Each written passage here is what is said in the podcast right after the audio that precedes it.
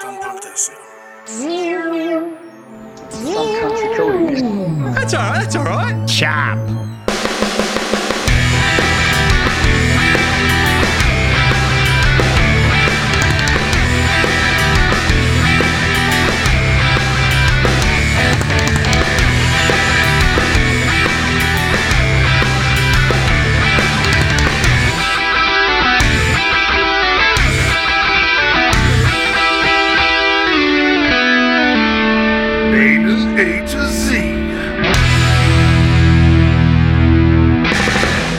Hello, boys and girls, and welcome back to Maiden A to Z. Eric is not here today, so my name would be Jonathan, and with me, Henrik is here, and Yes. again from Australia, Ben. Welcome back. Thanks for having me. Great to be back. Been a few weeks since we did the, the trilogy trilogy that we're listening to right now. We're getting ready for the final part, and I, I know that you have heard the episodes. Henrik notoriously doesn't listen to. I never have time. I never have time. No, I mean it's for- you know pod listening is is acquired taste in a sense too, like uh, and you can do the pod talking anyway, so that's what you're here for, well, right? But uh, yeah, because of that, I wanted to ask you, Ben, if you have uh, did we miss something? You think in the first two episodes?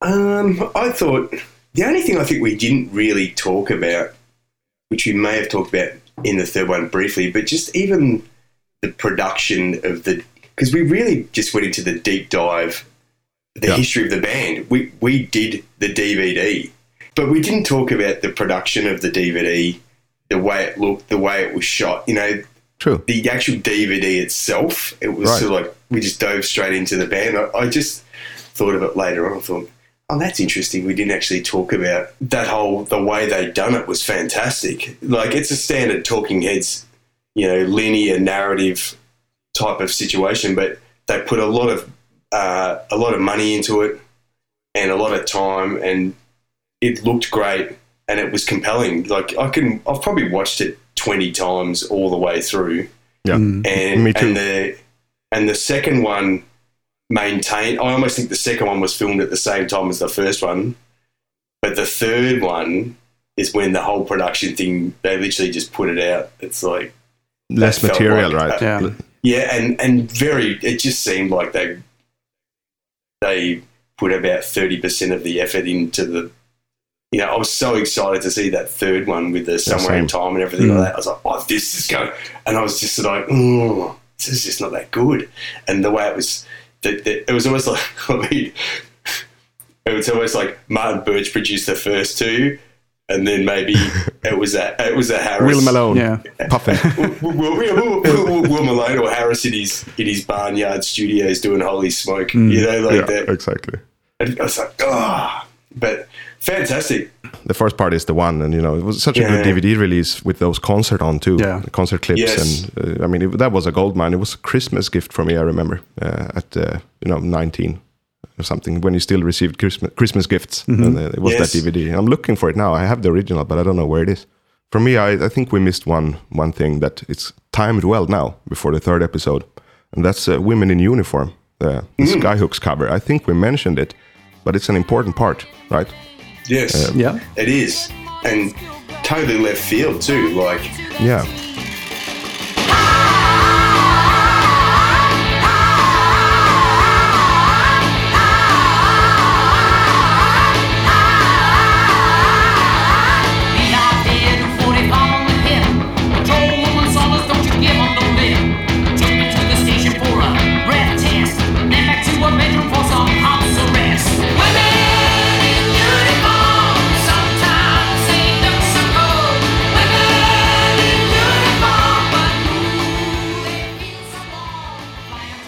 It was not released on Killers in Australia, so it wasn't on that record. So really, it was just seeing the video, and uh, it's like, oh, how did they do a Skyhook song? like that was how, my, that how was. and why? It's really weird. Are you familiar with Skyhooks, Ben? Are you familiar with them? oh yeah, Being uh, being your being your countrymates, right? they were a big band. A big, uh, they were, they were a big '70s Australian band. They were huge, and they were kind of a glam band, like really, um, in that kind of. I wouldn't say T Rex and Slade, but coming out of on the back end of that stuff, very glammy and in an not like I mean Kiss weren't glam in that sense, but yeah, way over the top.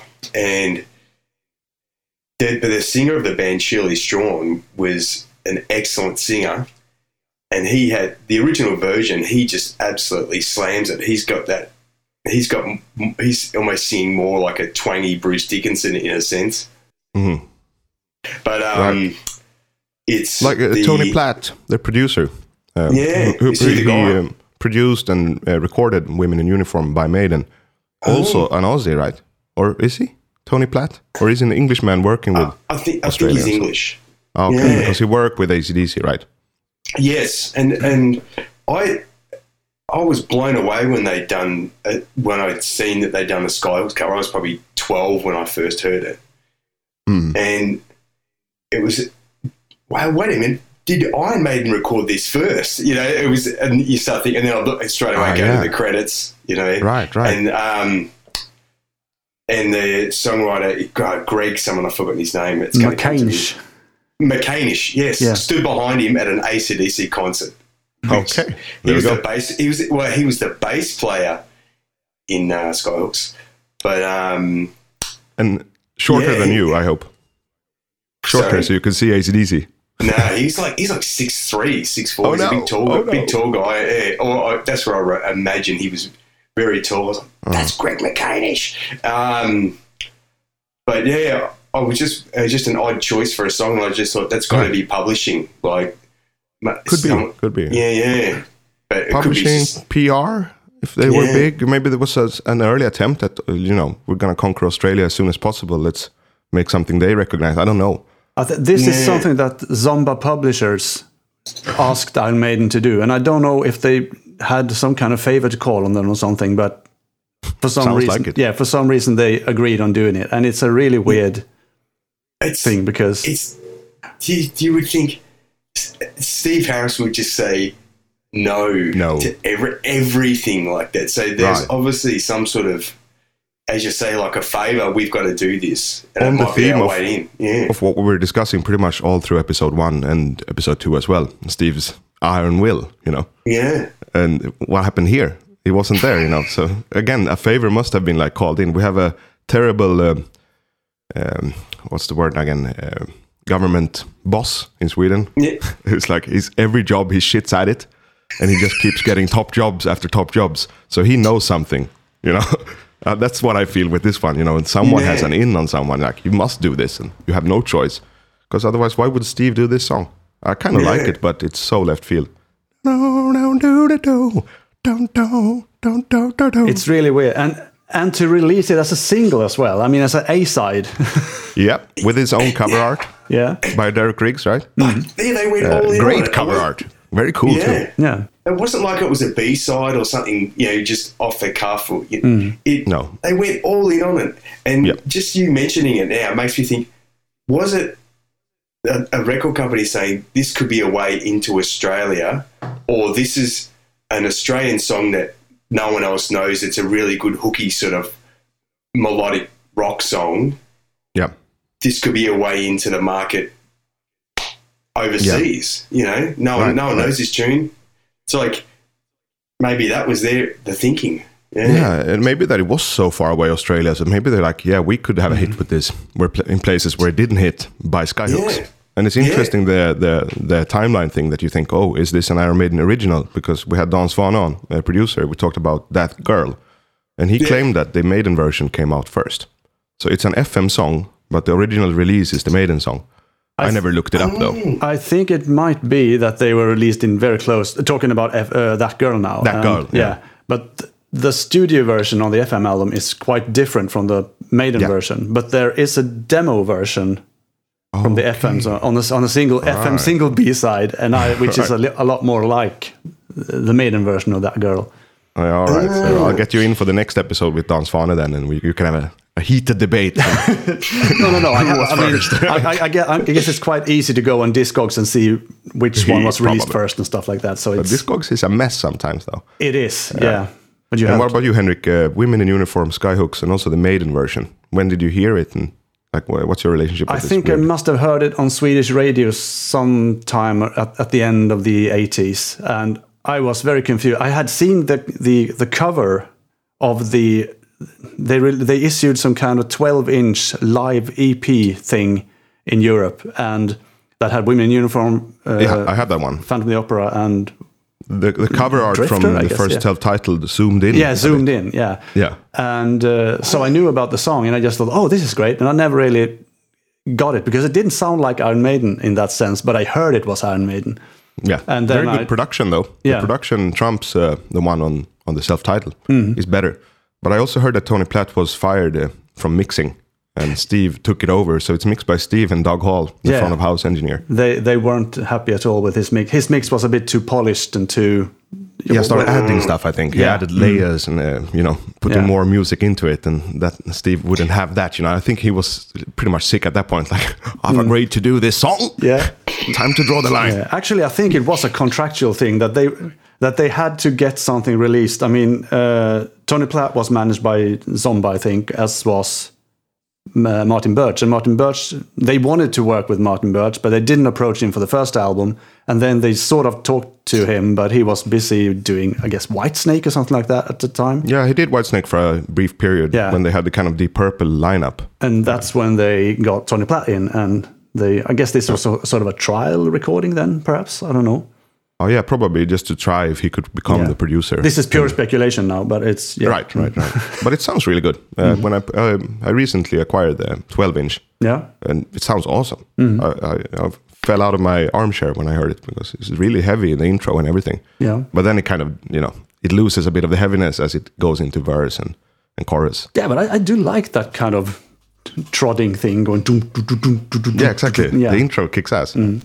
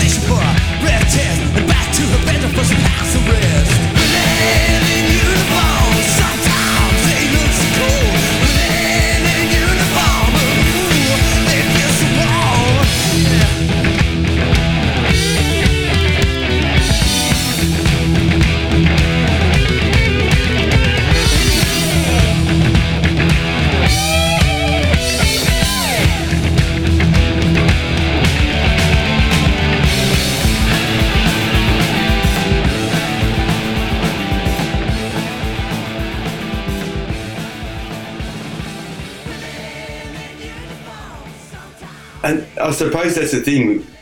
It's got those some of those maiden elements in the that are in the original song. It's like I could hear you guys actually playing this. It's Yeah. what you do is in there, and it's you know. So And when was It's it a- released again? Is it after self-titled? Before?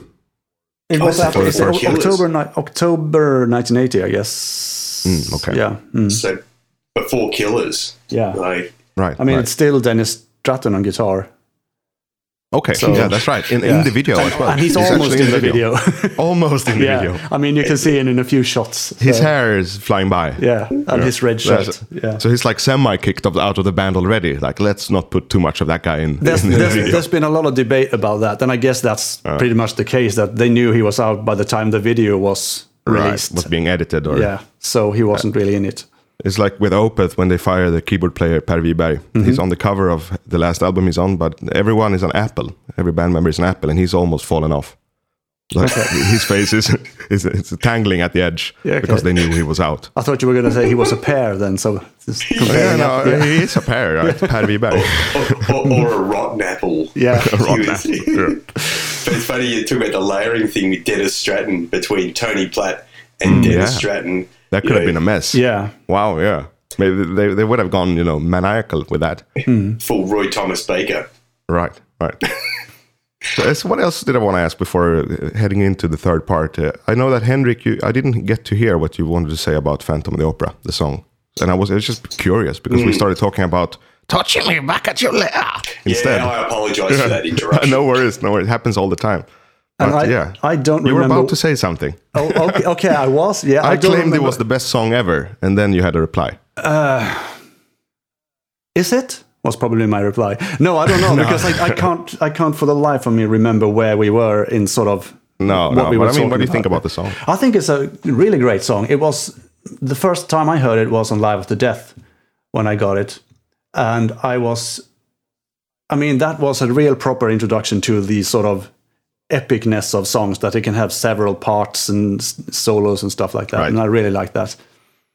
Yeah, it's very effective. You know, the the beginning part is, I think, uh, south of two minutes or something. It's not long before they head into the the plucked, you know, Mm. Yeah. Mm. keep your distance thing.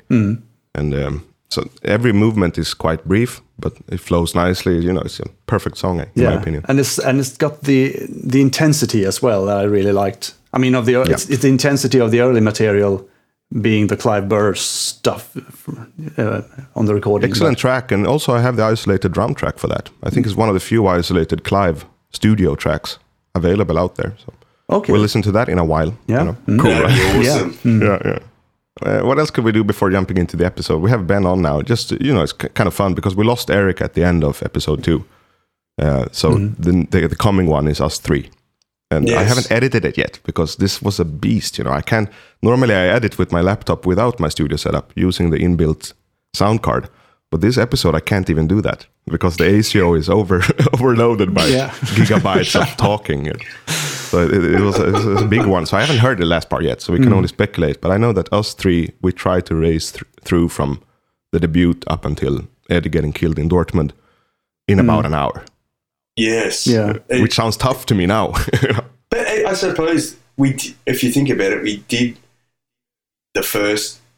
We kind of did each three year span. It's really the first ten years of their existence, Yep. and so we we we got through each section in around an hour, an hour, maybe a little bit over, hour and a half. yep. But it is that thing of um, that those first six years are really where it's uh that band was built. yeah, You know, Very just dramatic. Its, its persistence, yeah. Dramatic and also chaotic, which is nice for us nerds. You know, it's chaotic. It's names everywhere. Oh, I wanted to add that too. We didn't really mention the keyboard player enough. Uh, he was mentioned, then we lost him. Uh, is there something to say about him? I guess that Tony. Tony, Tony, Tony Moore. Yeah, Tony Yeah. Moore, yeah. I don't know if there's a lot to say about him in terms of what he's been doing and what he does now and stuff like that. But I mean, he's been part of all these uh, coming together of old members, and they try to issue stuff or print T-shirts and stuff like that. That's been happening the last five years. But I don't know if he's sort of like being an active musician in that sense. like the original Iron Men. Yeah. I remember seeing in a record shop uh, with uh, Paul Di'Anno and Dennis Stratton. I think I Yeah. was 14, and I thought like, this is sad. I've, never seen anything this sad. Yeah. you know, this day I'm I'm a fan of those guys. I know they're talented, but at that time I was like, these wash-ups, you know. But um, I, I didn't buy it as a 13, 14 year old maiden freak. I didn't buy it. well, No, I this is you sad. should you shouldn't buy it. Like it is like you can't deny someone talking about their own legacy or their impact or whatever, but it it sounds desperate in a way too. You know, Yeah. if you've got to be honest, like And then there was Paul Di'Anno's Metal Christmas. Yeah, that's Santa Claus That's is coming Thr- to that's town. so horrible. I mean, in the most, in the most literal sense of the word, horrible.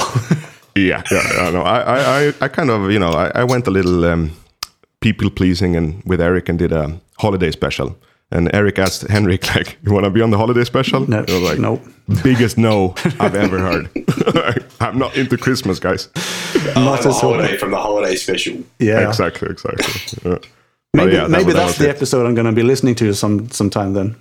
Yeah, just to uh, experiment with your mind, right? Yeah, Uh, there was one more thing. Uh, I know that you've been talking about this, Henrik. Uh, Mm. in the in this last hour, at some point, I asked you where you get all your facts from, and uh, yeah. you had some you had some credit. Uh, credit and, was tha- and due, that's I the thing. I know I mentioned somewhere in the in the early days uh, bit where I, I talk a bit about different publications and books and stuff like that. But I must not forget to mention my good friend Luis in Venezuela, who has compiled all this wonderful nerdy information into two mammoth uh, ebooks or PDFs or whatever that he's uh, selling. And uh, it might sound a bit like a uh, an, an advert now, but I think it's well worth checking out. And the, he's called the first one, which spans from you know the the earliest uh, Steve Harris days to, I guess, up until uh, 2000. Yeah, yeah, you know, Book of Souls and stuff like that. Uh, Which is called the detailed discography of the beast. I don't think it's a discography really, but detail it is in. Yeah, it's phenomenal in that sense. And I guess I don't know if you can sort of like put out links, written links and stuff like that in when you publish these things or these pods. I don't know because it's quite a mouthful to try and read out Oh, you mean for the links? for the links. Yeah, yeah, I can post them on our socials. yeah, That's yeah. easy. Let's do that Yeah. because it's uh, Okay. wonderful. He's done another you do it in one. the show notes. Uh, yeah, Eric is Eric is doing the hosting because he's on Planet N. So Mm. uh, I'll give him that mission. But Yeah, yeah, also I had a nice feedback from on Twitter from uh, uh, Rock Frog, the Ian the Rock Frog, who seems very knowledgeable. And he says in episode 21, the clairvoyant, where Bruce is quoting um, uh, what we called random poetry in the intro of um, during the bass intro of clairvoyant, he's actually citing Van der Graaf Generator, Yes. a song called Plague, of Lighthouse, Keepers. Yeah, and you knew that, Henrik. Yes. Yeah. Oh, I think you weren't on Clairvoyant, were you? Sorry. Or were you? Were you on Clairvoyant with us? Uh, you no, were, I- right? no, I wasn't. No.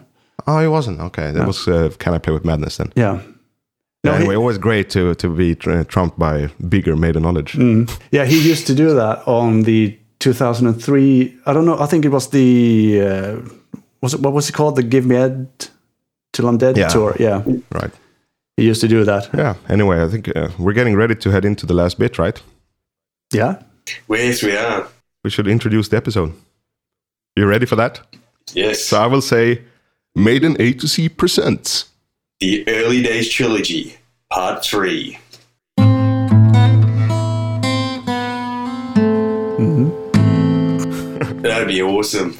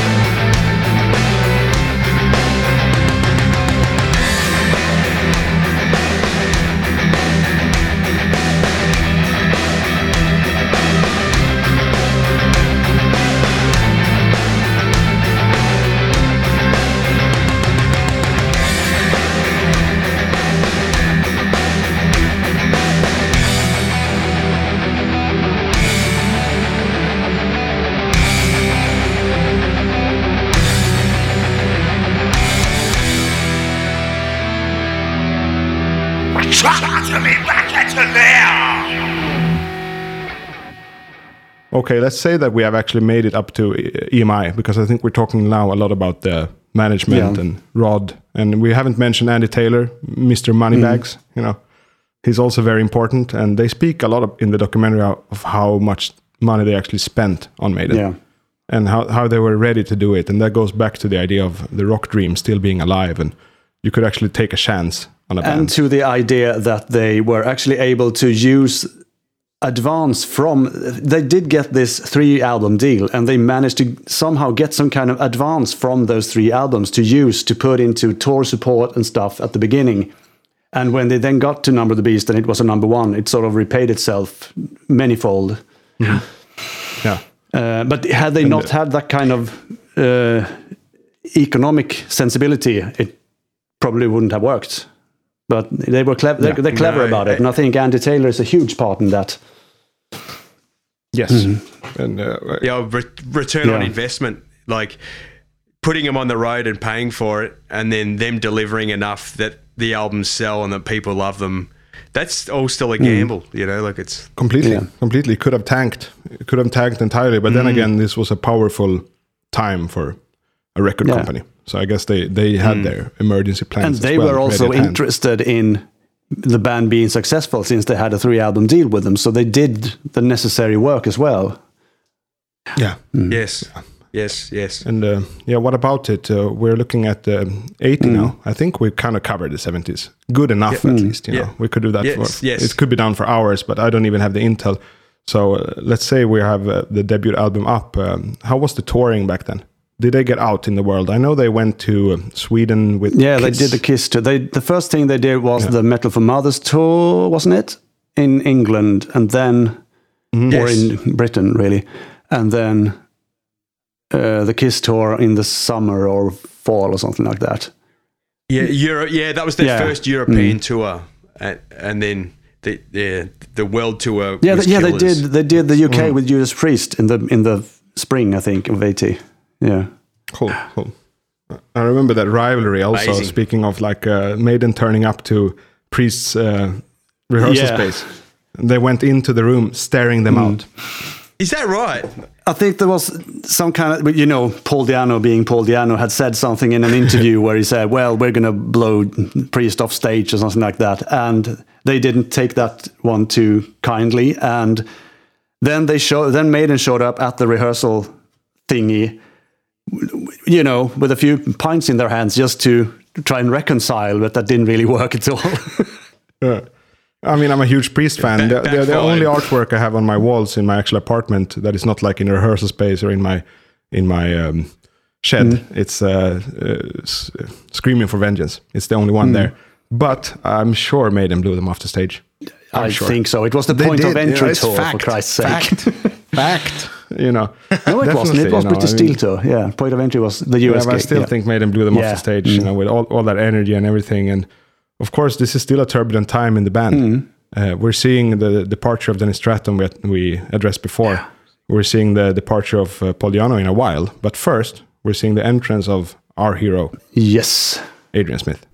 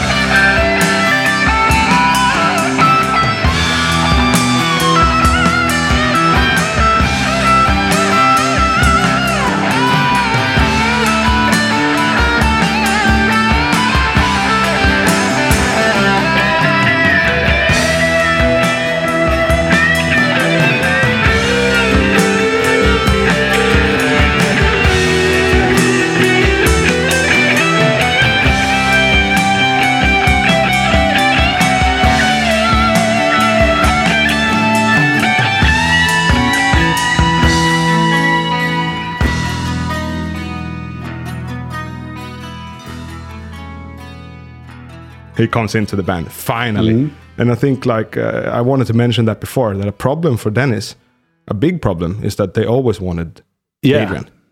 it's like you're dating a girl and she has a dream guy and uh, he's suddenly available, you know, you're out of it. Mm. Yeah. You're out of it. Uh, there's no way you're going to tackle that. They, they they did they did advertise though for a, a they showed the advert for the guitar player for Iron Maiden, so Yeah. he wasn't necessarily yeah. So they they still it wasn't known whether he um, was going to say yes or anything. They were still looking for other players. Yeah. But there's the interesting thing with him, just quickly, is that he. If you watch that uh, Rainbow gig and they talk about him showing up with the Vox amp and they say plug Yeah. into that, mate, like you watch him playing, and I could be projecting this, but he's literally just going, I can't believe I'm doing this in a sense. Like, Yeah. it's, Yeah. he's just smiling from ear to ear, and he's gone from sh- schlepping a demo around that no one's interested in. Yeah. His band's dying, and then all of a sudden he's at a packed rainbow in front of a wall of marshals, Yeah. killing it. You know, With his gold top Mm. that he's still he's still using that Oh. gold top, you know. And that guitar sounds unreal on that Mm. recording. It's my it's my number one guitar that I would want. You know, I'm not a guitar collector or anything, but if I was, that would be the the golden goose, literally. Yeah. it's on the loose. Yeah. for sure. he must have written that too on, on, on that on that one. He keeps pulling it out. That Gangland video he did. I mean, maybe not recently, but at least in the Yeah. in, in, in the recent Yeah. times, he played that one too. And with those mini humbuckers, it looks so cool. Yeah, Yeah, the old deluxe. That, that would weigh probably 15 kilos because it's a mid 70s Les four Paul. point five maybe. Yeah, It- yeah. heavy enough. Heavy enough. But but yeah, it sounds amazing on that video. The the rainbow stuff. The tones are ins- awesome. Rainbow is one of their best uh, documentations. I think it's uh, very strong, and I'm also thinking that the, the, the lucky coincidence of getting um, Adrian in together with Martin Birch at the same time. I mean, Killers The sounds so good. It sounds so good. Like it's Yeah. there's not any way to tell that Killers would be a novice band compared to Brave New World. Let's say Yeah, it's as yeah. tight, it's as brilliant, and as cool. Uh, already technically, I'm technically speaking, not even aesthetically. It's already up to par. You know, what an album. Yeah, and that that was an album I came to later, like, and it was one of those things where the light we have you know, the light bulb moment where you listen to it, and you, and then all of a sudden you think this album is unbelievable because I was a Dickinson guy, Yep. but and loved the first record, but Killers, it's it's a it's a deeper listen in a sense, and there's no um, real immediate sort of stuff that those big power hooks that they sort of are known for Yep. and but once I the once I got it, it's like this album is unbelievable, and the energy that's on it, the production is insane. Just such a great sounding album, like Yeah. It kind of stands. And that Martin Birch mid range, the Martin Birch Yeah, mid range, yeah, you can hear it on Heaven and Hell and Mob Rules and Yeah, all I'm- those records. I'm not a jealous type person, but I'm jealous of his mastery of the mid range. If I had that, you know, if I only had that, I'd be a name. I'd be a name because I'm scared of the mid range sometimes when I'm mixing. You know, it's it's the harsh Yeah. harsh sounds uh, right there, and Well, hi- hi- his mid range is like that rolled off. It's like 400 to sort of 700 hertz, or in that sort of Yep. that low mid warmth. yep, and it's that it's it's absolute. It's just it's just soft and but aggressive at the same time. It's really great. Mm. Yeah. like like like an ACDC mid range on like they are masters of Um, mid range. like- yeah, if, if you want to get into Power- mid, Power yeah. Rage and those records. Yeah. And also, like, uh, apparently, uh, Birch was introduced to the debut album by Ritchie Blackmore on Long Island in 1980. I've heard, and Ritchie Blackmore is not famous Ah. for he's not famous for plugging other musicians, you know, rather the reverse. But apparently, he got into that and he showed it to Birch, and uh, uh, that was the kind of the start of it. And Birch wondered why didn't they ask me in the first place, which they didn't dare to do. This is still still before Henrik, but we're closing up on you getting into the band now as well. This is like five years prior or something. Well, Killers is. Uh, I know for a fact, but that's the reconstructing things. But I know that I did hear Iron Maiden the first time in 1982 because a cousin played me a tape with a, uh, a you know with a Walkman, and I was so perplexed by this spoken intro from a song for a song, and then the drums kicked in, and I thought this is really interesting. It's just years later that I realized that I had actually heard The Prisoner, and uh, Oh, okay. yeah. So that was your first. That was the song. first song that I knew that I heard, but the first song I heard that I knew was Iron Maiden was either Run to the Hills or Sanctuary. I'm not sure because they were on this really weird compilation that was released in Sweden in 1983, I think, or two, 82. Uh, that someone had recorded on a tape, and I got to hear that tape. And uh, we talked about that Yeah. before, Ben. But just to refresh my memory, your first time hearing them was that eighty-two, no, 82. 83? Yeah, 82. The, the first the 82. The first song was Number of the Beast, and then I heard he the right the DJ played Number of the Beast, then Run to the Hills, like as it's on the record. Yeah. And Yeah, um, yeah. So that was that was my introduction. So At the age, Yeah. the tender age of eight, right? Yeah, eight years old. Yeah. Good time. Get them while they're young. Yeah. yeah. I, I mean, I, I was. I, Yeah, Rod, Rod, Rod, Rod Smallwood is is a, a very happy man. We Yeah. got him for life. I got into them at 12 in 98. Hmm. So, I mean, they're also, they've also had good revenue on my part. yeah. uh, rebuying the whole discography now and everything. You know, so, yeah, smart way to do it. And we did uh, mention Eddie, uh, or actually the documentary mentioned Eddie, but we should mention him maybe a little bit more uh, if we have. Hey, Killers. Wow. I mean, even even when they showed the cover for the first record, and I I'm so used to seeing that redone version Yeah. on the CD because that's what I have in the car, or to see that original cover, you just think that looks absolutely amazing Yeah. you know, and that, and I noticed that the Derek Riggs interview was from the the original Twelve Yeah. Wasted Years video. They just resurrected that. Yeah.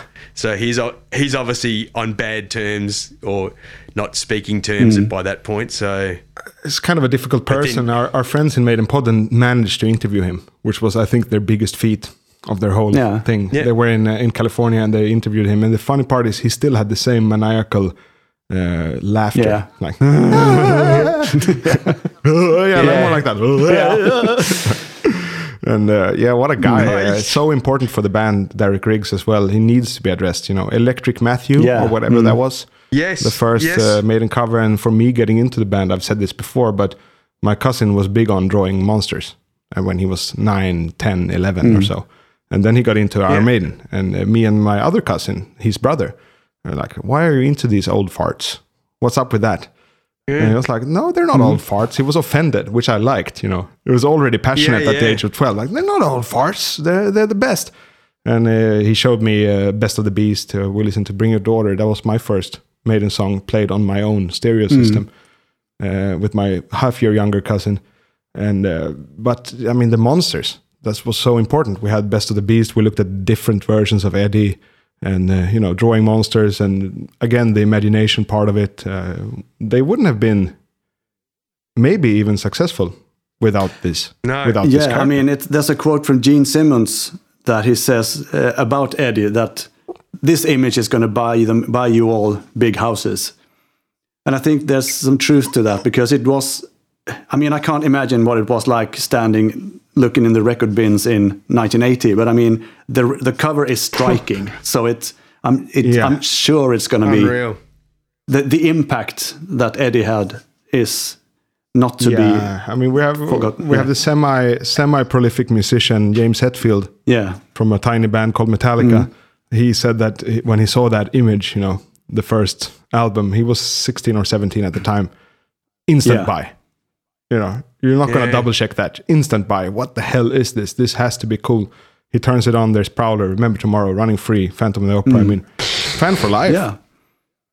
Yeah. Well, and it's that that thing where the what's on the cover matches what's inside the out, you know, inside mm. the cover, like Yeah. inside the on the record, uh, in the grooves. It not necessarily a rare thing, but that idea that they can create this whole world with their music, and then you've got that whole world in the visual sense with the cover, and then they had the obviously the the insight to just absolutely run with that. The fact that they put out that running free signal single and he's Yeah. in the mm. shadows and you can't see them, and they're already starting to build up to this sort It's of br- this yeah, it's a narrative. brilliant thing. Yeah, They knew they knew they mm. had something. Yeah, yeah. Brilliant PR, and I've heard that um Rod and the band was good at this. That they hinted stuff. Mm-hmm. You know, they would put in ads that didn't even contain much info. It was more like, "Better watch out." Yeah. you know, not really, but kind of. You know, like uh, spearheading the whole PR thing, and then also like mentioning Metallica. Lars's mom was uh, like a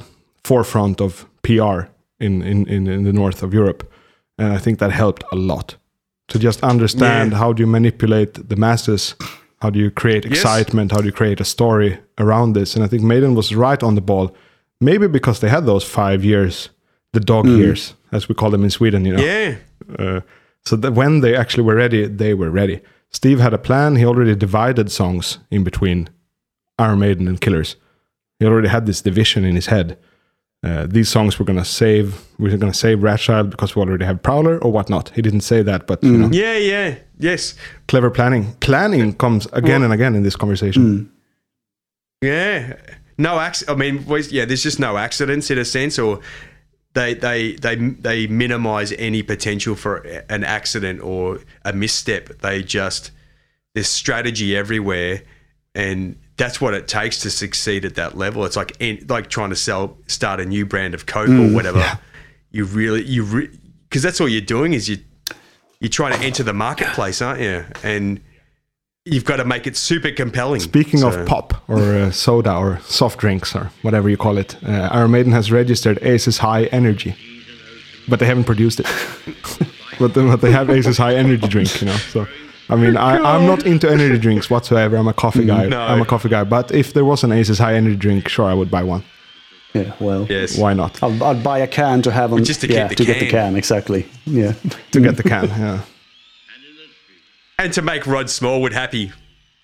Speaking of planning and mistakes, we are actually coming up to one of the things that one of the few things that I think that Steve has mentioned as being a mistake, and when that is when you get to Number of the Beast, and that is having Gangland on the album, and and Right. uh, relegating Total Eclipse to the single B side. And I, th- I and I totally agree with that sentiment because I think Total Eclipse is a fantastic song, but it's hidden away on the you know a British seven inch single until you get until you I get mean, the it's- reissues and just I don't know how it works in, today in streaming terms if it's on Spotify. It's, not, there. Oh, It's okay. not there. It's hidden. Yeah, weirdly enough, they have to get Sanctuary, Twilight Zone, and, and Yeah. that one out again. But I, I don't agree with you and Steve. I think that Gangland fits better in the flow of the Mm-hmm. album. I- uh, Total Eclipse is a slightly better song. Yeah. Slightly better, but it doesn't really go anywhere. And at that point in the album, in between Run to the Hills and Hallowed Be Thy Name, you need a song that's on point. Mm. You know, and I think Yeah. Gangland is a great song. It's underrated. I think it's very underrated. It's it's definitely that, and obviously Invaders are the two ones on that record Yeah. that you sort of Yeah. maybe aren't aren't the aren't the shining jewels that the rest of them are, but Yeah. it's still a still a good song. And and this is when getting back to that my idea for that other podcast, the other topic we could do, Yeah. but the the those when you line up the songs that aren't quite so great, consider you know From the aren't 80s. considered the the big ones versus the new songs that are considered mm. their best. Yeah. Yeah. Wow. Yeah. Because it's just the energy and the intensity they still played them at. It's it's super compelling. It, it'd be fun to do that episode. Total Eclipse is excellent hmm. too. Yeah, Yeah. yeah, yeah. I, It'd be fun to do that I'm- episode I'm with totally you and with Henrik as well. But then we need uh, a new Neo Maiden apologist on the board as well, because otherwise it's going to be lopsided. because I'm also more of an '80s hmm. Maiden guy, always have been. Actually, '90s as well. I, I'm I'm more probably more into the '90s than the uh, millennia Maiden. Yeah. Uh, yeah, yeah, Yeah, but yeah, anyway. yeah. I, I, I- I think most people you'd probably find that look at their set list. Their set lists reflect if, what where the uh, not the value is, but what their their most cherished Yeah. sort of songs are, like what their era. Mm. An interesting part on that note, which is off topic, but anyway, we're there now, is that from the '90s Bruce, they don't represent shit. It's only Fear of the Dark. That's it. They did bring a daughter in 03. That's it. Otherwise, they stay off Bruce's 90s, and maybe because that was a decline of the band. So they're not reminiscing that particular era. They play more Blaze stuff live than Bruce 90s. Except for Fear of Well, the I Dark, of course. suppose. I suppose while we're on Bruce and Total Eclipse, where he hits that huge note, the God Yeah. of the days. That That's note. beautiful. But um, but him coming into the band, that's the final. Piece of the yeah, puzzle. for- Yeah. yeah, the real. Yeah, Sort yeah, is, like yeah. so leading up to mm. Number of the Beast, it's it's like you've got Paul. Let's talk about Paul's departure. Yes, yes, because we can't. We literally, if we're talking about Tony Parsons, Yeah. we're talking about Paul Di'Anno's Yeah, leaving. I mean, we did mention Paul. He's a he's a hero of mine. I love mm. Paul Di'Anno. I think he's Yeah. an amazing vocalist. And Yes. he also himself many times said that Bruce is the main guy for this Yeah. band, not him. He's been very open about that. And then with small drunken mishaps of calling him a ballerina and stuff. But you know, what the hell? Uh, you do what you have to do, I guess. But uh, Paul, yeah, I've heard this interview. I think it was with him or with Clive that uh, him and Clive was big on this uh, amphetamine product that they called cat piss. Speed. Yeah. Okay. Uh, yeah, speed. Obviously, speed. Yeah, but they call it cat piss because your eyes would start running and uh, they would be awake for three days. I mean, how to combine that with a health freak like Steve? It doesn't hmm. fit. Well, well, and touring, like, and literally sleeping on buses. Yeah, I mean, and that's in- probably the you reason know, that you don't want to go to sleep. You'd rather stay awake on hmm, cat piss. but that's that's going to kill you. That's and that's Yeah. what it's just like. We can't rely on these guys anymore. That will like- dry. It will dry you out. It will stiffen your muscles. It will create all sorts of problems in terms of delivering on stage. So I think, like, I don't think Steve ever had a plan to kick Clive. I don't think ever. Not even Paul, maybe, but Paul being kicked out is almost like it should have happened because of uh, Steve's wish, vision being a bit grander, a bit bigger uh, than than what what Paul could do. Basically, he wasn't a he's not a dramatic fellow in that sense. He's a down street Yeah. level type cat, and then add to that the the bad uh, habits. Yeah, what do you think? No, I think it's quite telling because the uh, bits of the uh, uh, German and Scandinavian Killers tour dates were cut in the spring of ni- 81. Uh, It's always been said because he had throat problems or whatever, but it it's more it's more a matter of the band having problems with Paul Di'Anno. And then they did the summer gigs, and then they had rescheduled the Swedish gigs to do the Scandinavian gigs to do them in October, is it, or September? I don't remember. Uh, but and they turned out to be Paul's last. So they they really they rescheduled gigs and took him out to them. And I mean, this was after they had auditioned Bruce, even. So it's a really weird. Yeah, Dave said that that it was an awkward Yeah. situation. They were still touring and playing with Paul up here in Mm. Scandinavia after already deciding he was Yeah. sacked, and Bruce was in. Wow. I mean, let's look at it like this. Uh, even though we're after the fact here, uh, if we were Mm. there, Bruce from Samson, is it a good fit? I don't think I would have found it a good Ro- fit. Ro- Rob was very against the idea, and I, Yeah. I don't know if it was because Rob was he had had a grudge with Samson, but I don't know if it's if that's the thing or. It was probably a big part of it, but still, yeah. Well, he he, he, he, he he talks about it in the video that he didn't. I mean, whether he's just joking, but the Bruce Bruce thing, he used to wear the white, so he Yeah. might have thought he was a bit sort of, I'm not pretentious, maybe, but not necessarily the street level No, sort of guy that made and A bit would do it, flamboyant. flamboyant you know? was the word I was going to use. Yeah, yeah. fl- yeah, too flamboyant. Yeah, yeah, yeah. He, yeah that's he a great is word. Yeah, flamboyant. that's you know, he definitely Yeah. is. But I wouldn't say that Paul is zero percent flamboyant either. There's flamboyancy Yeah. to it. No. When he does his vibrato, he uh, shakes his head. Mm. That's flamboyant in a sense, you know, small parts like that. But uh, yeah, the, the the vocalist shift very Mm. important for for early Maiden history. And uh, what do you think, Henrik? Uh, had you been there, do you think? Uh, I'm sure, pretty much sure that had I been there, I wouldn't have been really open to the idea because a I love Paul. B Bruce is so different. I think we can put uh, add another dimension into that, and that is what age would I have been in if I would have been there? I mean, if I would have, Let's say 19. if I would have been ten to fifteen, say, I would have had difficulties with them changing singer. But had I been twenty, I think I would actually see the point in it and think it was a really good idea.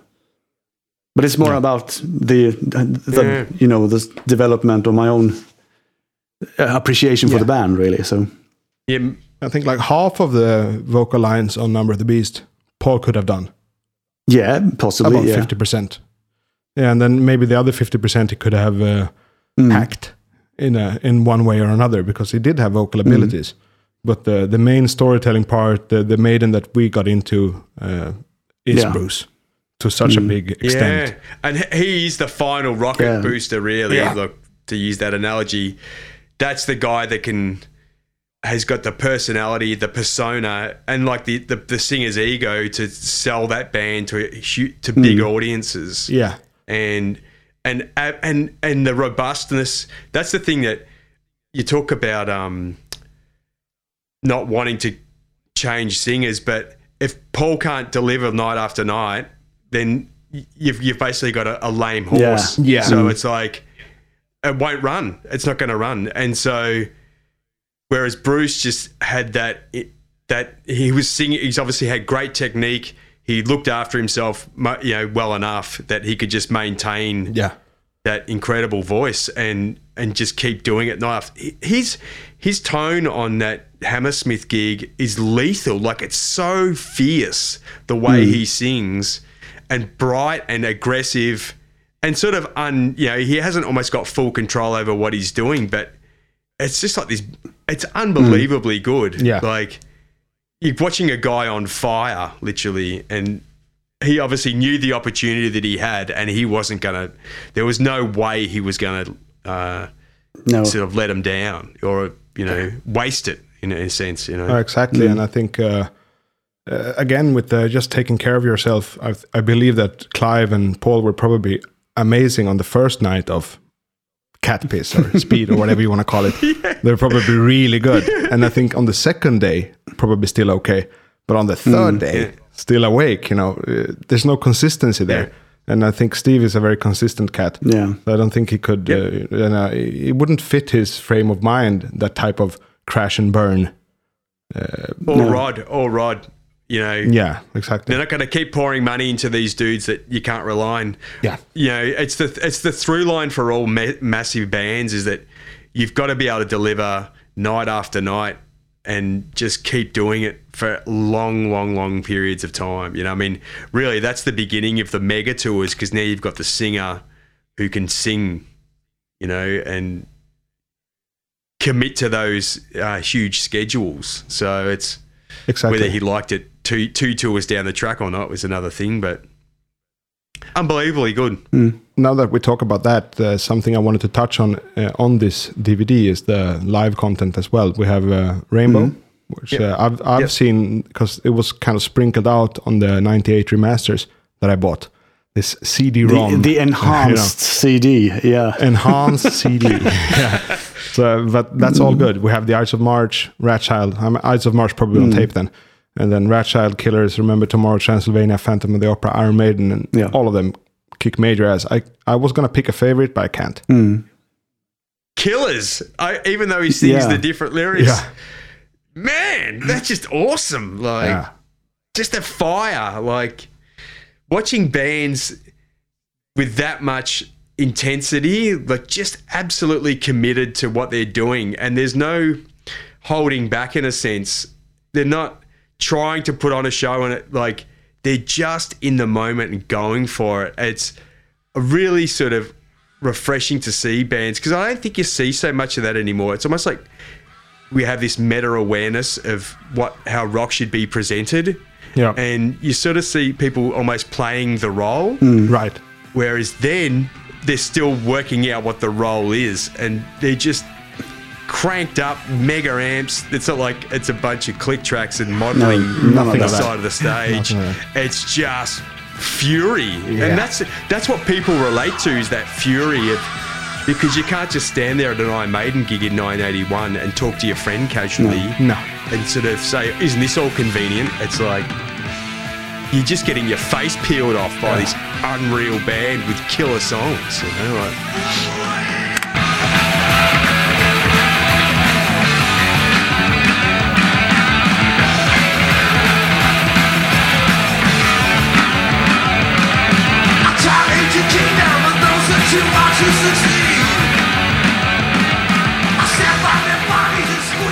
Apparently, another fact alteration is that uh, Paul claims that he came up with that uh, lyric backstage Mm. before the gig, but someone pulled out this bootleg from Italy where he sang the Yeah. same pre-lyric ways before. So I mean, that's also a thing that I wanted to touch on, like the fact alterations of this DVD. Do you have any clear uh, other Mythology. examples? Uh, Mythology. Eric, do you know anything well, that is clearly? It's usually in the earliest days that we have the the the fake news, but I don't, yeah. yeah, But, um, Revisionist. yeah, the, Paul Di'Anno being Paul Di'Anno, of course, is going to say that because it sounds a lot cooler, you know. Yeah, Sounds cool. Sounds rock and roll. uh, trying Well, to it- trying to think of if there's anything else that's sort of modified, but I can't. Well, obviously the Paul Yeah, yeah, sure, sure. I was thinking, I was is a big thinking more well, but- around 81, 82, 83 bits. But Ah, yeah. right, yeah, yeah. And um, when did when did Paul sing his last show? Uh, Was it here up yeah, here it in was in Scandinavia? uh, in the 81? Oddfellow Lounge in Copenhagen. Uh-huh. Uh, It would be fun to hear. I think there's clips from his last uh, bit. I'm not going to look them up now, but I'll, I might cut one in just to hear his, his last Mm. Yeah. notes with Maiden. Obviously, we have uh, we have Bruce's first, dying breath. the dying Yeah. breath, the death rattle. We have uh, Bruce's first in uh, Bologna, Yeah. I think, Mm. Italy, uh, doing the killer set, which is also interesting. Like doing Purgatory, for example, playing that one. It's just so fascinating to have. I mean, it's the Killers tour, but it's Bruce Dickinson singing. It's a. Uh, I mean, I've known about this for a long while, but it's still very fascinating.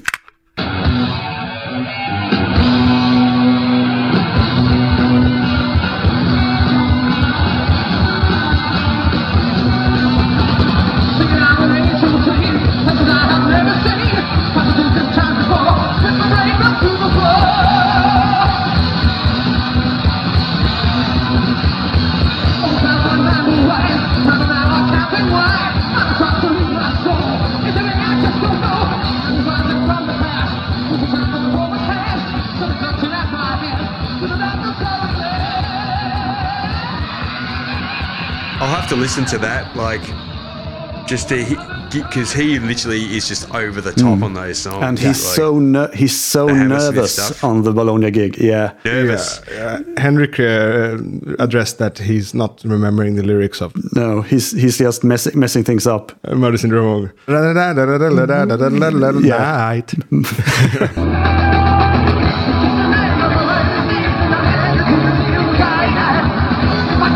and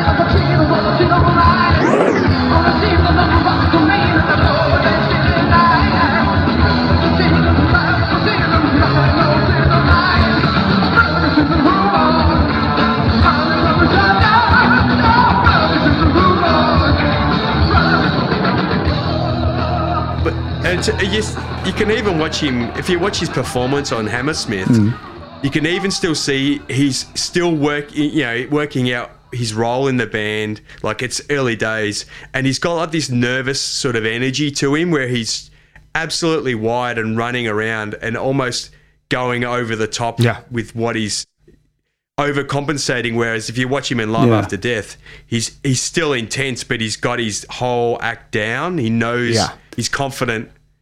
Whereas you can see that thing with Steve where they're Steve's usually the front guy. Yeah. Now Bruce is up there. It's it's so interesting to watch with that perspective. like- Definitely, and I mean, Yeah. Live After Death, uh, Yeah. he's slightly hindered by the fact that he's worn out, but he's not Yeah. at all nervous. So it's way different No. to go to Beast over Hammersmith. He's not worn out, but he's nervous. So two very different Yes. uh, performances, but also that's not the whole concert that they put on the DVD, right? They put uh, Nervous in the Room, or Ground to the Hills, Children of the Damned, Number of the Beast, 22 Acacia Avenue, Total Eclipse, The Prisoner, Hallowed Be the Name, and- and Iron Maiden. So nine songs. Yeah, and I think they play something like sixteen. I mean, it's, there's loads more. Yeah. Yeah, and but there's Yeah, proper recordings I watched of the right? full version. Yeah. Yeah, th- no, that- it's on the the uh, the best of the uh, B sides. That that Maiden box set that came out the whole Hammersmith gig on CD. Yeah. I've got that somewhere. We played a bit of uh, Another Life uh, because he did the hi hat intro instead of the Tom's intro. Yeah. And it, it sounds brilliant. It sounds brilliant. It's really good sounding. It's a Maiden at a very still with that raw street kind of sound, but with the lineup that is still there today at Janick, you know. Same guys. Yeah, unbelievable. Same guys. Un- like I mean, no, okay, Clive is there. So almost same. Yeah. But uh, close to it. And I guess that could lead us to the end of Clive as well. We already addressed that he was partying hard, and some people said he was the opposite of Steve. Steve was shy backstage. Everyone says he's shy. Uh, Rod says so. His daughter says say so. Like he's a shy guy, but on stage he's this furious British British lion. Yeah. And, uh, and Clive was uh, rumored to be more of a, little bit uh, shy on stage. You know, just trying to to um, fulfill his duty. And then off stage, he was apparently a bit of a party animal. And a prankster. extrovert. Yeah, and the, Extrovert, That yeah. clashed. That clashed. And in his story, he went to see. He went to his dad's funeral or something like that. Um, he had to get a couple of days off, and then during these days off, he got the news like uh, you're out. And apparently, Wow. apparently, Nicko had already been on payroll, a retainer for. A, I'm not sure if it was a year, but for a while. Again, not confirmed facts. No, I've heard this story, and I don't. I, I've only heard this in recent years, and I don't really know where it comes from because I've seen no hard facts backing it up. I mean, I'd love to hear a recording of the US tour where Nicko supposedly plays drums on the Number of the Beast tour, but hmm. I, No, I don't know. I think he played on. He played. Didn't he? th- I mean, I could be quite totally wrong here, but that rings a bell. That like maybe Clive couldn't do a gig or two, or maybe it was when he was away, and then Nicko filled in for him, uh, and then he was almost like a drum tech, or it's, he was just kind of around the band at the time. Yeah, I mean, we have that- situations like this. Hmm. Um, uh, talking about, we, we addressed Motorhead before. We have, uh, of course, Philthy Animal, great drummer, one of my favorites, and then uh, Mikkey Dee, another one of my favorites. Mikkey Dee. Yeah. He's the dude, He's so man. good. He's so good. the dude. yeah, I'm glad you agree with me on that King one. King Diamond. And Mikkey Dee was touring with the Scorpions before he was a drummer in, in the Scorpions. He was already famous, Yeah. so he was wearing this hoodie, is lurking about in case the drummer, I forget his name now. Yeah, c- James Kottak. or Kottak, whatever- yeah, yeah. yeah. In case he would wouldn't be able, Mikkey was there, so he was literally on Well, the I th- retainer. But I think also like it's rumored now that uh, Lazarus, um, Joe is it La- Joe Lazarus, yeah. yeah. it's rumored now that he's also on a payroll that he's always ready. You know, in case Nicko has another golf accident that goes worse than last time, uh, they're gonna fly in Lazarus. Uh, I'm not sure if it's true. Uh, I have no clue. He's the niece of uh, Steve, so it could make sense. He rehearses in Steve's barnyard. Yeah. Um, Yeah, he put out those cover songs, didn't he? Yeah. Like he- him doing the version. Yeah, he's- but he's doing stuff. like uh, B sides or not B sides, deep cuts. Uh, Yeah, but and he's playing along to in, to the entire Made in England video in one clip I saw as okay, well. that's cool. Yeah, I Note think he for knows note. everything. he knows everything probably, and I think Yeah. the reason that they put up a lot of uh, weird songs is that the, the rumors are not going to be, you know, relit or uh, rekindled too much. So he's not playing the actual setlist songs, but I'm No. sure he knows them. I'm sure he's ready to do a Well, gig. but it's all, it, and it's that thing of that's that foreshadowing where if they need to transition, they've already set up that story. yeah, Where this guy doesn't just come in out of nowhere. Here he is. Oh, he's got the. It's like Stevie Young with ACDC. Yeah. yeah, Yeah, it's it's a similar sort of family. uh, yeah, yeah, and he's doing a great job sort with of that. like Yeah. But I mean, Nicko, Yeah, to return back to Maiden and Nicko, Nicko did actually sit in behind the drum kit uh, once, which was for a Belgian TV show in 1982, where Nicko is behind the drums and they're doing a playback performance of Run to the Hills and Killers. I don't know if you've, to check that if you've been collecting video. I mean, I did all this VHS trading in the 90s, so I've got all this weird Yeah. stuff. Yeah. But yeah. I, I haven't seen that. I'll, I mean, I, I, I'm sure it's on the. it's on, YouTube. Yeah, it is. now. Yeah. yeah, yeah, yeah. And the Killers That's- version, and the Killers version is the one from Bruce's audition as well. So it's actually Clive Burr drums. wow. Yeah, and the, the the backing from Killers with Bruce's vo- vocals on, and then Nicko miming. It's really weird. That's that's in, and that's amazing, isn't it? Like, but they just even for someone like Clive, I suppose you wonder if he knew, like, you almost think is something uh, going on that I don't know about. You know, like you might be maybe a little voice in the back of your head thinking, "Yeah, he's a great guy, and I'll have to have him around." But what's going on here? You know? No, it's really interesting because he he has been around the band. I mean, they did Trust did tour with Maiden in 1981 when Nicko played drums with them. So he, I mean, they were fully aware of them of of him as a drummer and uh, the powerhouse he is. So that's definitely. It's, it, it was a logical Yeah. step to bring him in for the next album after the Number the Beast tour. Oh, absolutely, and he and he, he uh, you know proved himself straight away. Yeah. like they they knew they they landed on their feet A- again. A potential sort of misstep or um, trouble. They they chose wisely, and then he's the right guy. You know, as as as funny as his personality is. Mm. But when when he needs to knuckle down and do the work, he does the work and he delivers. It's like, and that's what they're interested in. you I, th- I think like- that's the thing. The strength is the professionalism, and I mean Nicko having been a session drummer since the the, the early seventies or mid seventies, I think adds to that as well because he he really knew his chops. So yeah, it was a really easy transition, I guess. I, yes, and and and that sort of watching the um, sort of Hammersmith and the Rainbow, and then you watch Dortmund with Nicko, and you just you feel the whole band sort of settle down, and it's it just becomes more pro. yeah, You know, it's it's a stadium ready band. It just has that because stadium bands have to breathe in a you know the music has to breathe and have space. It's like, and that's what he brings to that band is that behind the beat, just the groove exactly. Yeah, carries carries through an arena. You know, so but what's, when did you see them live for the first time? I didn't see them. I, the first time I saw them live was uh, somewhere back in time, Mm. so 2008. I, I I wanted to go in 1984 on uh, Number of the Beast and on, on Power Yeah. Slave, sorry, but my dad wouldn't pay the eighteen dollars for the ticket because my friend from school went with his mum. Ah. And and so he came back and he had like the tour program and like a t-shirt and I was so jealous Hmm.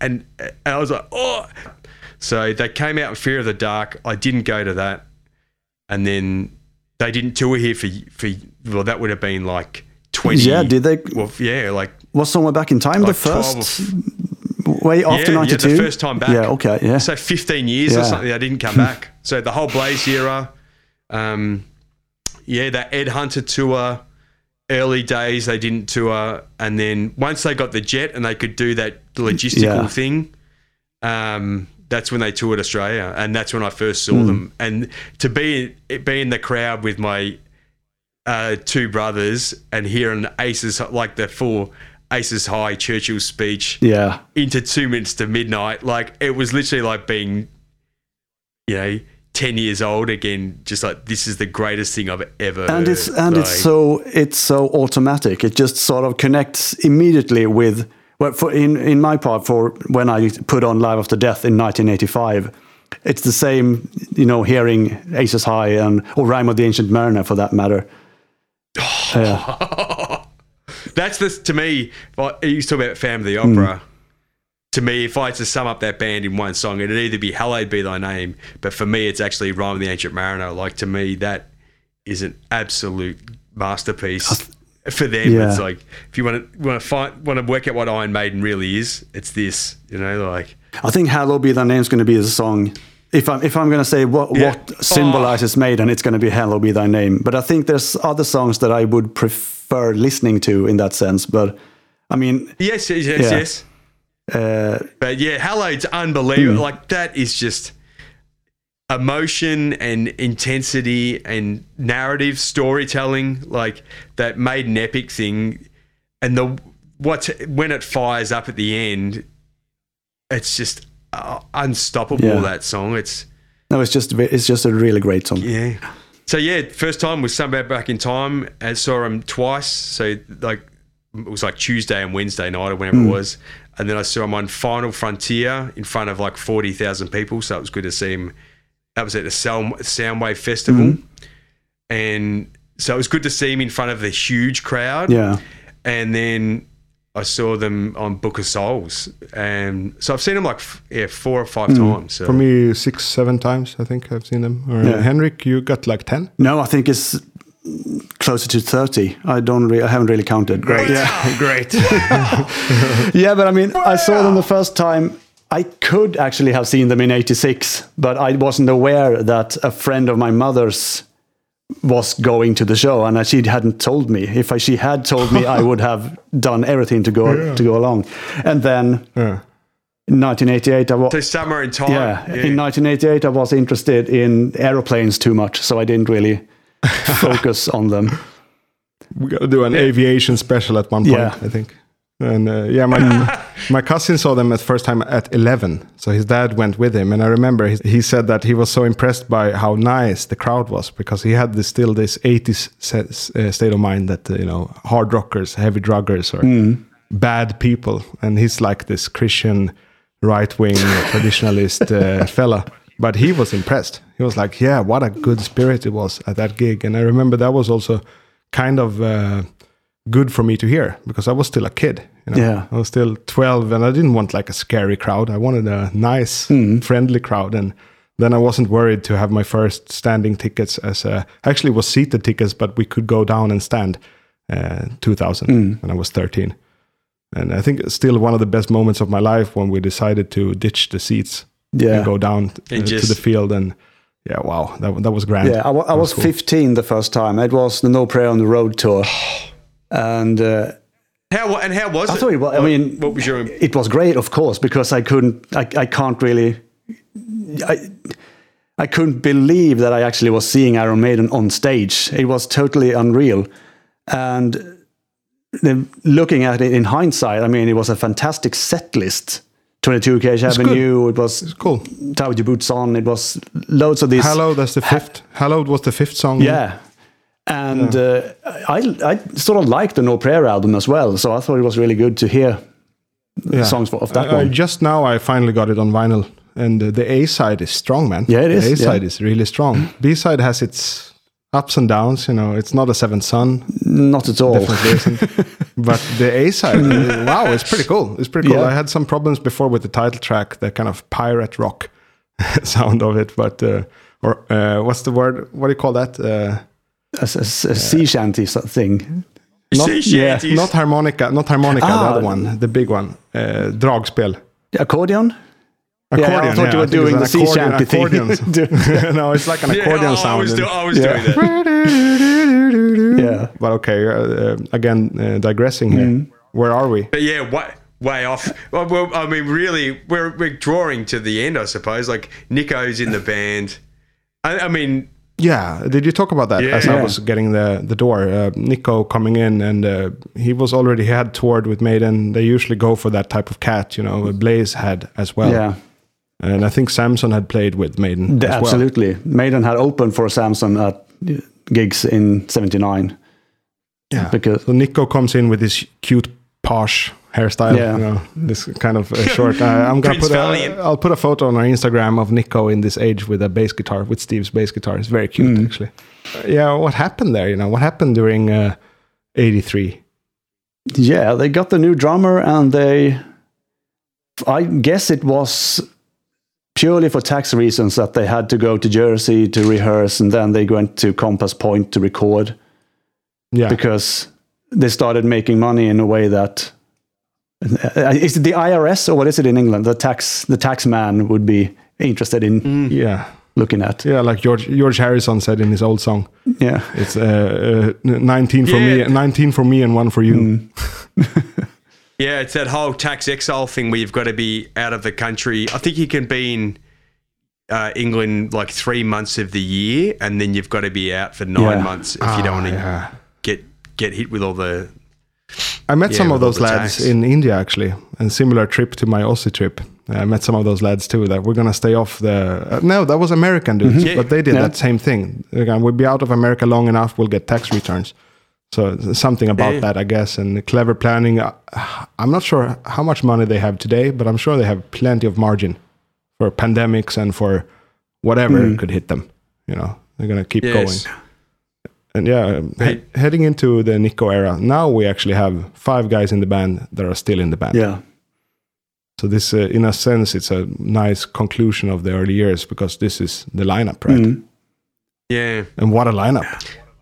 yeah. Wow, like this is it. You know, everyone's found their place. Bruce, Adrian, like the, it's all consolidated, and you know they've done the touring, so they've got the the road chops, and then you just get this guy who's this great drummer, like, and I I was just saying briefly before to to Henrik that he's he's got the feel for those big shows like that. And I mean, it's definitely definitely the end of the early days, and we're looking like eight years in. So I mean, again, they Yes. did do their fair share of dog work Yeah. uh, prior to this, but now they're on the Bahamas recording a record. Mm. Same studio as Back in Black, and a couple of David Bowie things, I think as well. Yeah, Compass Yeah. Point. Yeah, and now they're up there. Now, like, there's no stopping them now. Maybe because we still had the 90s, right? And the decline of the popularity and everything. But at this point, we're definitely through the early years. And uh, what, what more could you add at this point? You know, we're going to finally enter Piece of Mind. Uh, actually, we Yeah. have already Yeah. because this uh, this episode is pre-recorded, so we have finally already been on that album, and it's such a record, And it's timeless. Yeah. It's really- timeless heavy metal. yeah, and the song you must have been before is "Die with Your Boots On" if it's alphabetically. Yeah. So, and I mean that song uh, shows off one of the really strengths of Piece of Mind, which is the three th- three songwriters on it. Yeah. Song. Yeah, the three songwriters. Right, yeah. right, right. That's interesting that it took so long for them to do something together. Yeah. And I mean, I'm, Even though- I'm sure Bu- Bruce was involved in stuff on Number of the Beast, but for legal reasons, he couldn't have credits on it. Yeah. But I mean, here we have it printed in black and white or in yellow on black on my album. But yeah. Yeah. Steve, Steve can concentrate on doing his stuff because he knows that Adrian and Bruce can write as well. So he doesn't have to do all the, do everything. So that's why he can expand on things like Where Eagles Dare or To Tame a Land, which is one of my favorites. Yeah. And uh, speaking And of the early days, Fire. uh, with the early days, with his planning of which songs are going to go on not Iron Maiden, which songs are going to go on Killers, Mm. that luxury is gone. Yeah. Like there- there's no vault anymore. They're starting But from then you scratch. Mm. Then you have Adrian Smith and Bruce Dickinson and the odd Murray tune Mm. to kind of uh, complete the production. It's the beginning of that nine months on the road, two months make the album, Yeah. three weeks off. Yeah, yeah. You know, like like the machine is just geared up, and that's that's the way it's gonna. I mean that um, when Bruce says it's like you're on a the downhill of a roller coaster, saying "oh shit" for like six years or Yeah, whatever it yeah. was. He says, Off, you know, after Run to the Hills, yeah. you are you are you are working. Hmm. You know, like Yeah. you know, And that, that's a great feeling, I think, from being in bands myself when you're actually working. It's such a good feeling that, uh, and I think it's very, very conscious that they kept putting these time restraints on the actual writing and producing of the record. That, uh, I mean, with an open end, for me as a composer anyway, I don't like open ends. I don't like creative freedom. No, I don't no. like the, it. the deadline is crucial. I think. I like I like a mission. You know, make a hard Yeah. rock album. It's a mission. a mission from Yeah, A Ari. mission from Ari. yeah, six weeks. Hard rock album has to be made. It's a good thing. You know, it's they for Yeah. these reasons that they kept doing it, and they're not economical. Yeah, and they also had everything Yeah. planned and laid out for years ahead. So that's Yeah, like five a five or ten year plan. Yeah, I exactly. think, like something like that. That's that. the interesting part Amazing. because the plan, the plan itself is kind of regimental, kind of militaristic, but the plan includes creative endeavors such as mm. writing an album, yeah, and that's planned in mm. there all autistically. You know, mm-hmm.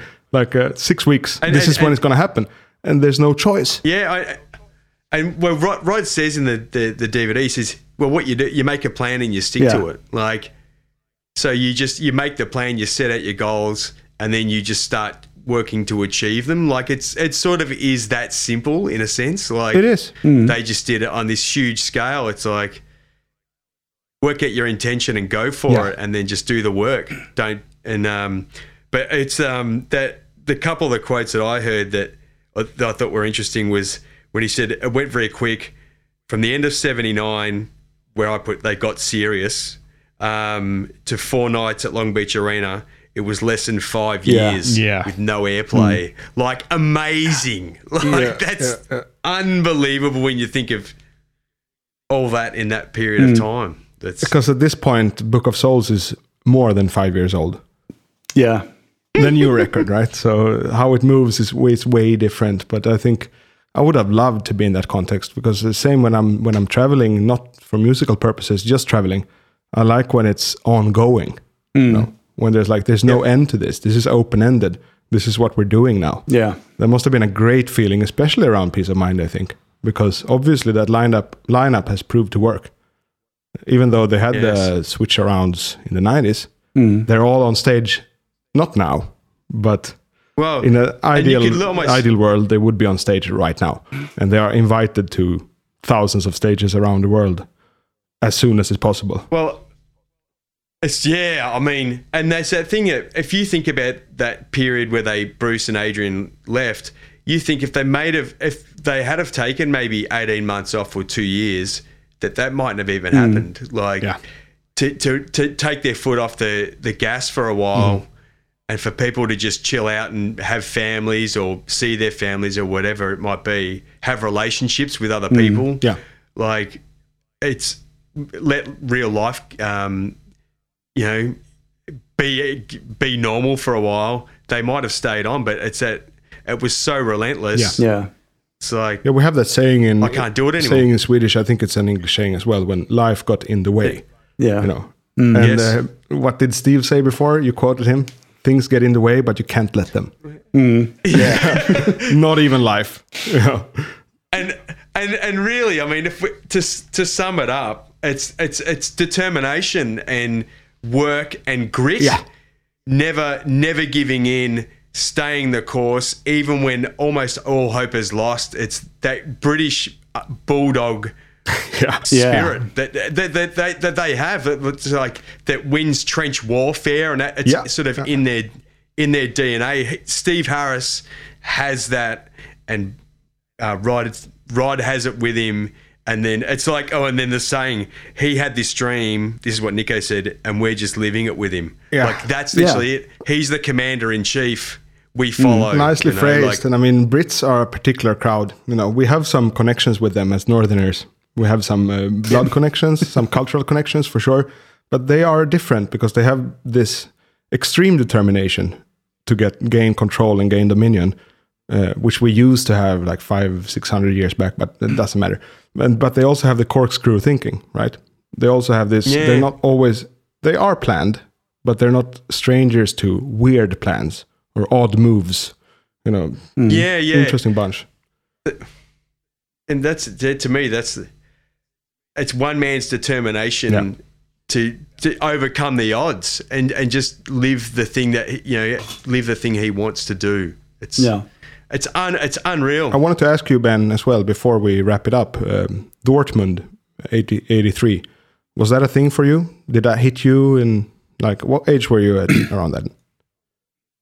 nine, Nine. so, because that was televised, that was televised in Sweden. So, yeah like, no we, we didn't we didn't we didn't we didn't get that I wasn't. I, don't wasn't born. I Dor- wasn't born. But plenty of uh, like Sweden's metal royalty became metalheads or hard rockers, as we said, uh, exactly at that time. Yeah, when it was because they broadcast. aired. Yeah, they aired uh, Dortmund, and it was huge. Yeah. it was so important. we didn't get that at all because that's literally the end of the early years uh, DVD. Yeah. the Dortmund gig, Eddie getting killed.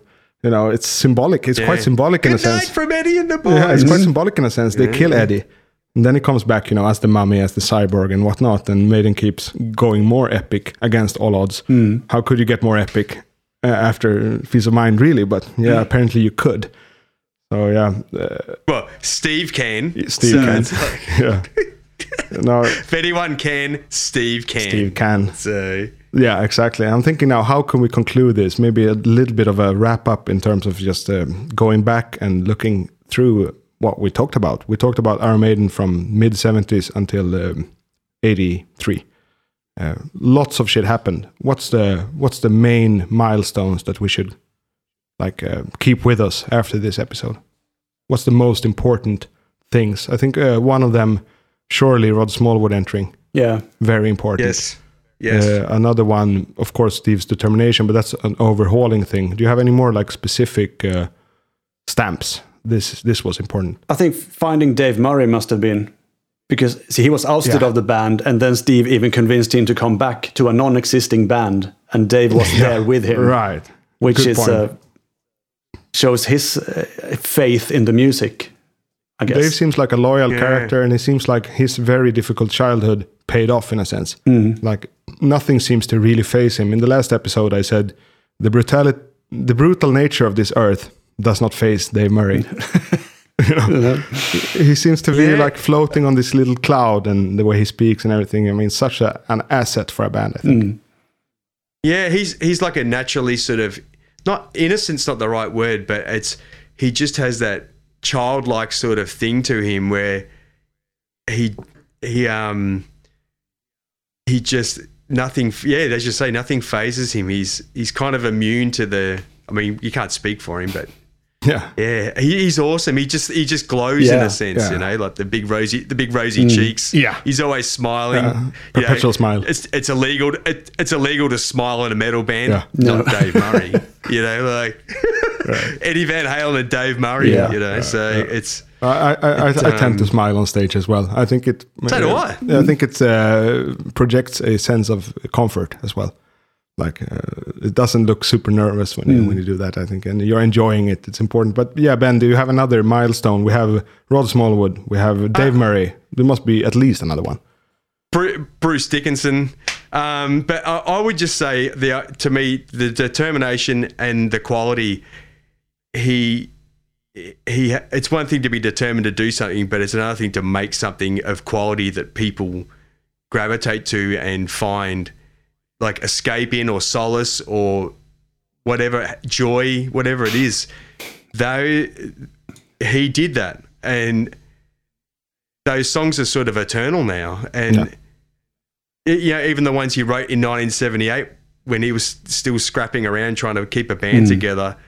Some of those songs still live, are still huge and still impact people. Right. And to me, his man, just his sensibility, like Yeah. I, I just think it's ama- it's really amazing, sort of what he's what he's done. It's a great point there that you have that even when the band was at its lowest, he's still writing Yeah. songs that will echo into eternity. So I think his belief was un unrivaled. You know, mm. there was there was Unparalleled, nothing. yeah. Yeah, there was Yes, nothing yes. that could stop him. You know, not even having a band. He's he's still the same as he is today, writing songs, making plans, uh, trying to get this whole thing together. And I think, yeah, a stubborn guy, and uh, that we all have a lot of um, gratitude for that. I think. Yeah. Yeah, he makes the world a better place. Yeah. Like that one you think of the the the the, the net effect of that one man's stubborn vision over the course of the last 40 years what he's done for so many people. That's un you know, that's beyond politics, Yeah. everything like It's true. Bro, he's just he's he's made mi- millions of people's lives better and it's un, it's it's really fantastic. So I think that's a perfect point to end this one. And this has been a long one. I'm not sure now for your listeners if you're on part two or however we're going to arrange this, but uh, I knew it was going to be a long one. And big thanks to you, Ben, for clocking in with us from way on the other side of the world. You're going into winter, we're going into summer. You're in the middle of the night, we're in the middle of the afternoon. You know, what about this one? Upstrickjan. what's that? Upstrick Jan. Upstrickjan. Upstrickjan. What could that mean? That's not Swedish. Up the, up, up the irons in Swedish. That's what I, that's what Google Ah, Translate. told okay, me. up the irons is hard. Upstrick It's super hard to, uh, to translate. That would be more like Heya Maiden. Yeah. Oh yeah, hey, yeah, Heya, yeah, Heya yeah, of Maiden. course. But yeah, okay. Uh, Google. Let's do the old one. Uh, the three words, the three little words that everyone wants to hear, which is not "I love you," but Up the irons. "Up the irons." Skull from the north. Thank you. Thank you. Bye bye.